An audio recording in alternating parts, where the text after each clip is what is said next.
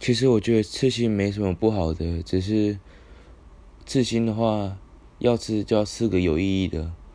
我觉得有时候有些人刺的，就是刺那种意义不明的，让人非常的尴尬。等等到老之后，小孩子问你说：“爸爸这是什么？”然后你回答不出来。当当当年想刺的那个感觉是为什么要刺？所以呢，我觉得刺青的话，一定有它的意义跟跟它存在的价值。就像我身上的刺青是因为健身而刺的，